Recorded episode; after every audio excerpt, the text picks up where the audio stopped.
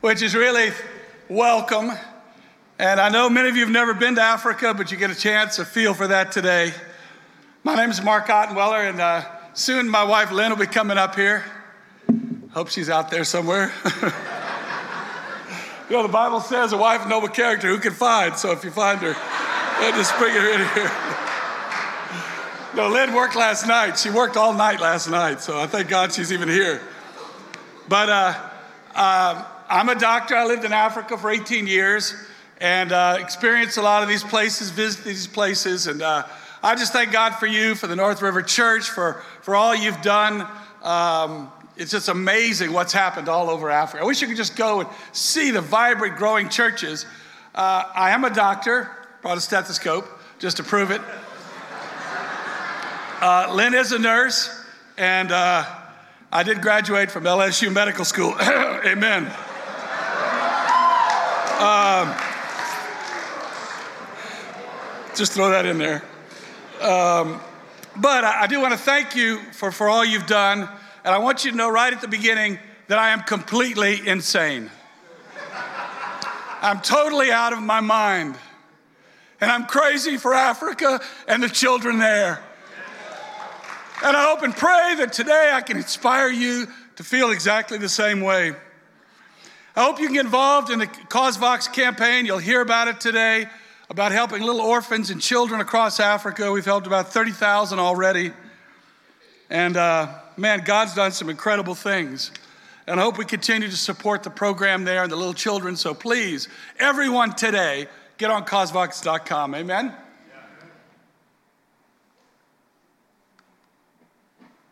Try to advance this. I've got the clicker, but I can't advance it. Turn it on. That helps.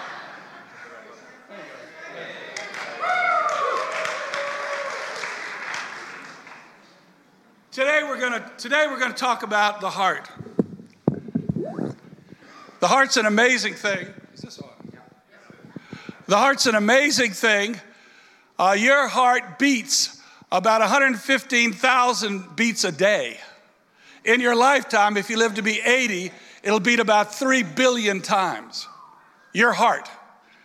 It pumps about 7,600 liters of blood uh, per day. That's about 2,000 gallons in a day. Over a lifetime, about 200 million liters of blood, or about 50 million gallons of blood. That's your heart. It travels through the blood vessels of the body, many large, many small ones, over a course of a day of about 60,000 miles. This is your heart beating inside of your chest. And so God talks about the heart a good bit uh, in the Bible. We also, as a doctor, we can examine the heart. This is a stethoscope to listen to the heart, a chest x ray to look at the silhouette of the heart and how big it is and how it's doing. EKG to measure the electrical impulses in the heart. This is an echocardiogram to measure the valves of the heart and also the pump of the heart in terms of uh, how its cardiac output. This is a coronary angiogram, and this is uh, dye going through the coronary arteries, and we can, we can test that to see if there are any blockages. A blockage doesn't really cause chest pain till it's about 90% blocked very late in the course. That's why it's important to go to the cardiologist. Amen? Today, we're going to go to our spiritual cardiologist. This is in Jeremiah 17. God says, Cursed, excuse me, cursed is the one who trusts in man, who draws strength from mere flesh, whose heart turns away from the Lord. That person will be like a bush in the wastelands. They will not see prosperity when it comes. They will dwell in a parched place of the desert, in a salt land where no one lives. This is a lonely heart. This is a wasted heart. This is a, a, unproductive, fruitless heart. This is a heart that's languishing in the wasteland. That's not what God wants of us, but that's what happens when we depend on ourselves. We get those kind of results. God doesn't want that. He wants us to trust in Him and put our confidence in Him. If so, we'll be like a tree planted by the water that sends out its roots by the stream. It never fears when heat comes, its leaves are always green, has no worries in a year of drought, never fails to bear fruit. This is God's desire for you, for your heart, from the cardiologist. in heaven. He says, The heart is deceptive above all, above all things and beyond cure. Who can understand it? But I, the Lord, search the heart, examine the mind, and reward each person according to his conduct, according to what his deeds deserve. We have a problem. We have a lying heart. And that's happened to you before. Maybe you haven't thought about it. Remember that time you thought you were really right about something, but totally wrong? Remember you felt strongly about something, found it was really stupid, it wasn't really true at all? Sometimes I do that in the shower, have an argument with myself. I usually win, and I'm usually wrong, okay?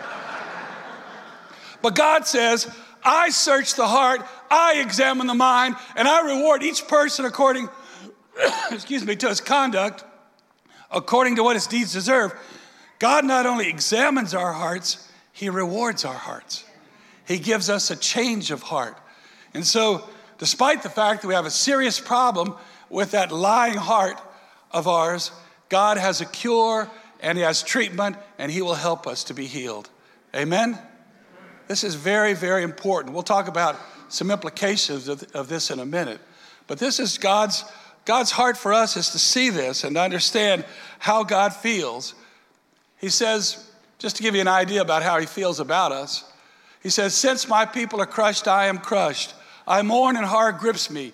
Is there no balm in Gilead? Is there no physician there? Why then is no healing for the wound of my people? This is God speaking personally about us. Oh, that my head were a spring of water and eyes a fountain of tears, I'd weep all day and night for the slain of my people. This is how your cardiologist feels about you. That's why you can trust him. Amen? He weeps over our sins and our struggles and our challenges. And that's why we can imitate him and his heart. Amen? We can learn to weep over our sins. You can learn to do that. Weep over your sins. Not only that, you can learn to weep over the sufferings of other people from God. See that? In fact, this is repeated a number of times all throughout the Bible. Here in Exodus 3, he says, I've seen the misery of my people, I've heard their cry. Later in Luke, he says he weeps over Jerusalem. Excuse me. He weeps over Jerusalem because he sees the sin and the consequences of sin and the destruction of Jerusalem that was coming. And so, this is why we can trust and we can imitate our cardiologist. Amen? We can give ourselves to him first. And then we'll talk about the poor and the lost here in a second. But let's imitate God's heart. Amen? The poor and the lost test our hearts. So Lynn's going to come up and share about that now. Here you go, Lynn. Here you go. Thank you, honey. Good morning. You know, I'll never forget the first time that I took care of a child that had been abused. Uh, it was a little defenseless baby boy. And I can close my eyes and I'm almost there right now. You know, I remember my emotions were so raw, I was so indignant, I was so angry. I listened to lies and excuses, and I, I just kept wrestling with what happened. And the whole time I looked at the body of a child that would never be okay. And it, I, I just felt so alarmed and so heartbroken, not only for that child, but for all the other children who suffer because of are victims to someone, you know? I'd love to say that that was the only patient I ever had who'd been abused. Over the years, unfortunately, I've had to take a lot care of a lot of kids that have been abused. And I'd love to say, you know, so all of them, it's horrible with all of them. Some are worse than others. I'd love to say that I reacted the same way always, but I can't. Because I think desensitization is a real thing. You know, it, it just hurts to hurt. It even hurts to feel good things sometimes. You know what I mean? We don't want to enjoy a sunrise because maybe we won't get to experience something else. We, we can easily desensitize ourselves. It's a real thing. You know, it's defined as to make insensitive or non reactive. We don't react anymore. We don't have that same, I mean, literally, I thought, I'm not gonna make it in nursing because I'm gonna kill this guy. I, I was so indignant, I thought, how do I have some self control right now? To where, okay, what's the patient's name? What does he need? Okay, what meds is he on? Next. And it happens. And I'm not proud of that, but I've wrestled with desensitized heart in many areas. You know, Proverbs 4:23 it says, "Above all else, guard your heart because it is the wellspring of life." I find that interesting that in a book that like every sentence is filled with wisdom, there's this one phrase that says, above all else. Because desensitization is a real thing. It's a real thing in the hospital. I, I watched a neurosurgeon look at a family whose son was brain dead and literally say, Your kid's dead. What else do you want me to say to you? And I literally was, I remember following him, just thinking, I cannot believe this just happened. But you know, years of watching hard stories and not knowing what to do with all the emotions and still be able to operate creates something in us if we're not careful. It happens in life with your children.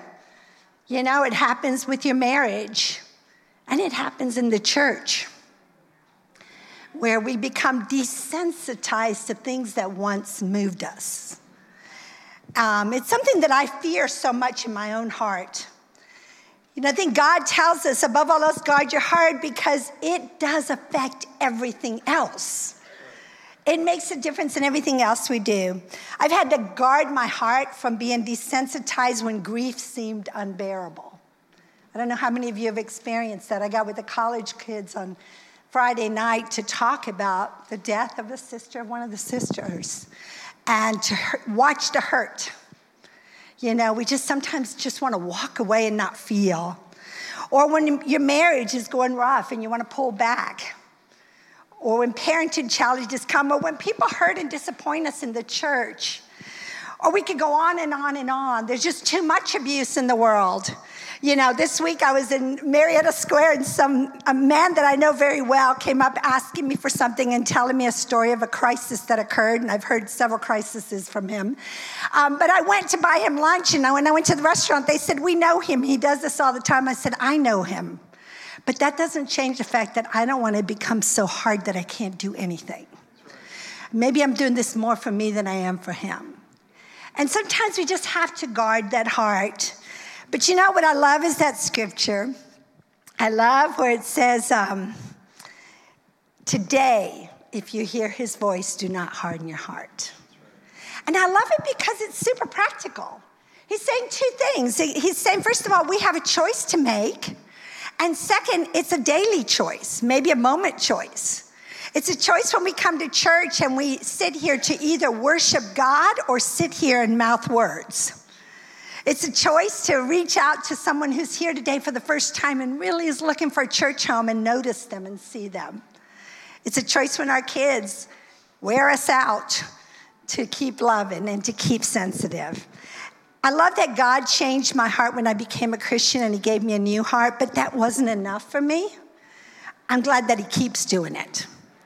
I'm glad that He keeps finding me where I'm at and He keeps working on my heart and He keeps tenderizing my heart and He fights for my heart because I need that so much.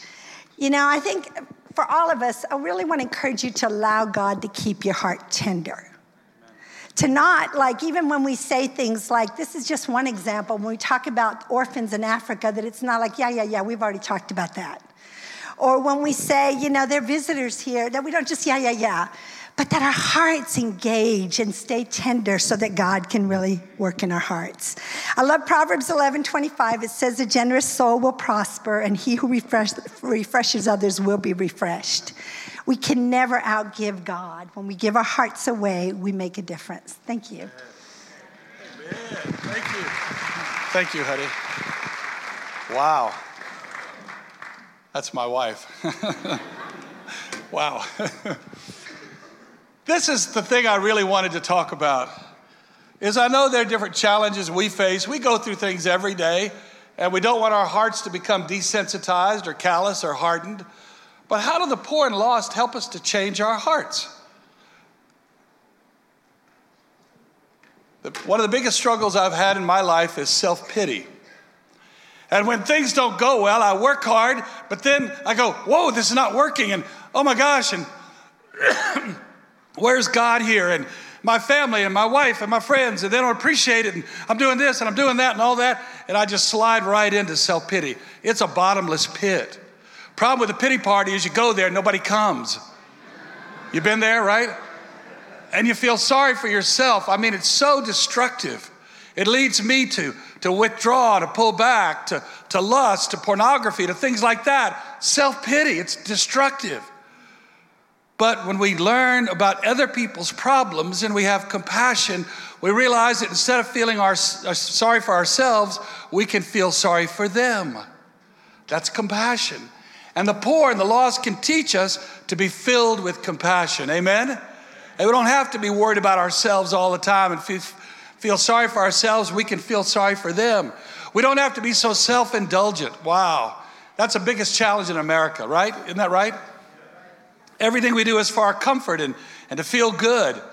I've had people tell me, well, well, Mark, you know, I, I can't get my needs met there in the church. Our church is not here to meet your needs. Hello? We're here to meet God's needs. We're here to praise God, give honor and glory to Him, not to you. and so you'll never be happy. I don't know if those people are gonna be happy in heaven because they're always gonna be, where's my needs? Where are my needs? In heaven, you give honor and glory to God. And that's what it's all about. And so we can learn from the poor to sacrifice, to be open hearted, not to be, not to be resentful. That happens a lot in marriages and families. The poor can teach us to be merciful and forgiving. God desires mercy and not sacrifice. I had someone in this room tell me a couple years ago, I'm tired of hearing about the orphans. They make me feel guilty. And I thought, wow, I better change the way I talk about them. And then I thought, I need to talk about them a lot more, amen? Because they'll help us to be, to be merciful and to be gracious, to be thankful, genuinely thankful, grace, grateful for what we have, amen? And the grace of God will cause thanksgiving to overflow to the glory of God. And so there's so many things the poor can teach us about kindness and mercy. Hesed, not to be so busy and preoccupied. I'll share a story in a minute about that but, but to be loving. And so the Holy Spirit's not only working on the lives of the poor and, and, and the lost, the Holy Spirit's working in our lives to help us to be filled with compassion and mercy and kindness through the lost and the poor. And so, brothers and sisters, we can learn a lot about this. I remember Ben Roundtree, a young guy came out in South Africa, about 25 years old, and he said, he's at the end of a week or so serving the poor, he said, You know, the little children were so open hearted they came and they hugged us. They came, they just bombed us with, with loves and hugs. They didn't even know us, but they were so open hearted. And he said, the women learned that from the children. Thought that was pretty insightful. Thank you very much, women, for doing that, okay? For learning from children. He said, the men learn from the women. Brothers, let's learn from women and children how to be open hearted.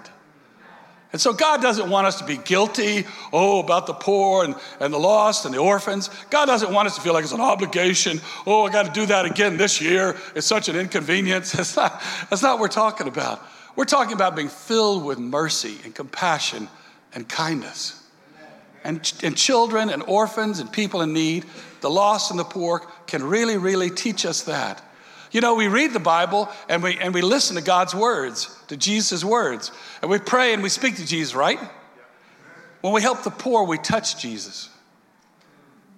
That's very different. This is kind of a spectator sport, what we're doing right now. God wants us to get in the game. Amen? And so we can all hear, every one of us can be studying the Bible with someone. Is that right? Yeah. Right? We can all do that. We can all be helping the poor, and we'll develop some new programs here in, in, uh, in uh, uh, Atlanta to do that. So we'll help, we'll facilitate that, but all of us can be involved in helping the poor and the lost. And God will bless us with mercy and kindness and compassion. I'm just telling you, that's what I've learned. We can learn a lot from the poor and the lost. Blessed is a man who will eat the feast of the kingdom of God. This is about the story of the great banquet, They're having a banquet there. Actually, they had a beggar's banquet. We did that once in South Af- uh, in Abidjan and in South Africa, where we just invite beggars to a big banquet. Read it in Luke 14. But God has a plan, and He wants to get all of His friends and neighbors involved. He wants to invite everybody to this great banquet. And he's kind of getting excited about it. and he, want, he wants to invite everybody, and he says, you know, I was hungry and you gave me food to eat. And I was thirsty, you gave me something to drink. See, Jesus relates to the poor, the least of the brothers. Jesus was poor. They gave two doves when he was presented at the temple. We know they didn't have much. I was thirsty. I was a stranger. Jesus certainly felt that way. I was naked and I was clothed. I was sick and you, you visited me and helped me. And so he relates to the poor. So here's the secret Jesus wants to invite all of us to this banquet, to sit down with him. And if we serve the poor, Jesus will come and serve us. If we feed the poor, Jesus will stoop down and feed us. He stoops down to make us great. If we wipe away the tears of their eyes, Jesus himself will wash away every tear from our eyes. He's planning a banquet. And he wants us to invite the poor and the lost to this great banquet. Listen, I've already said I'm completely insane, right? Didn't I say that? My heart's and prayer desire for you is you would be insane about Powder Springs and Austell and Kennesaw. That you would be out of your mind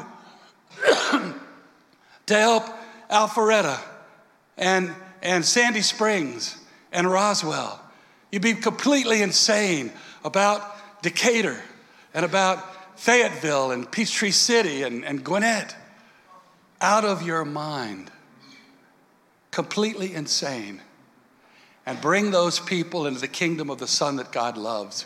We can all do that. We can all learn that from the, the poor and the lost. You know, God has great things in mind for us. I hope we can all be involved in that. I hope we can all bring our friends and neighbors and, and be excited about the things that we do. I certainly learned a lot of that in Africa. And I thank God for Africa and the people that taught me. But here's the people I think that are going to be at that banquet. That's a fellow from here, Adoye. It's his wife Megan. They're working with little kids. She seems a little more excited than he does, but he thinks he's tired. I think we wore him out. But I want to tell you about this girl in the middle, Maggie Shy. I was walking down the street with her, walking down a street, a very poor area outside Johannesburg. And she saw this little girl. And I just stopped and I grabbed my cell phone because she reached down and she took off her scarf and put it around this little girl. Total stranger. She'd never met before. I was blown away. And then I realized something that this is what God wants us to do. Amen? Random acts of kindness. We can learn it from the poor and the lost. And I think God will welcome all these people in his banquet into the kingdom of the Son that he loves. Thank you very much for all you're doing in Africa. Thank you for all that Africa is doing for us. Amen? And let's rise up and be thankful to God for all he's done. Thank you. Love you. Thank you for all you've done.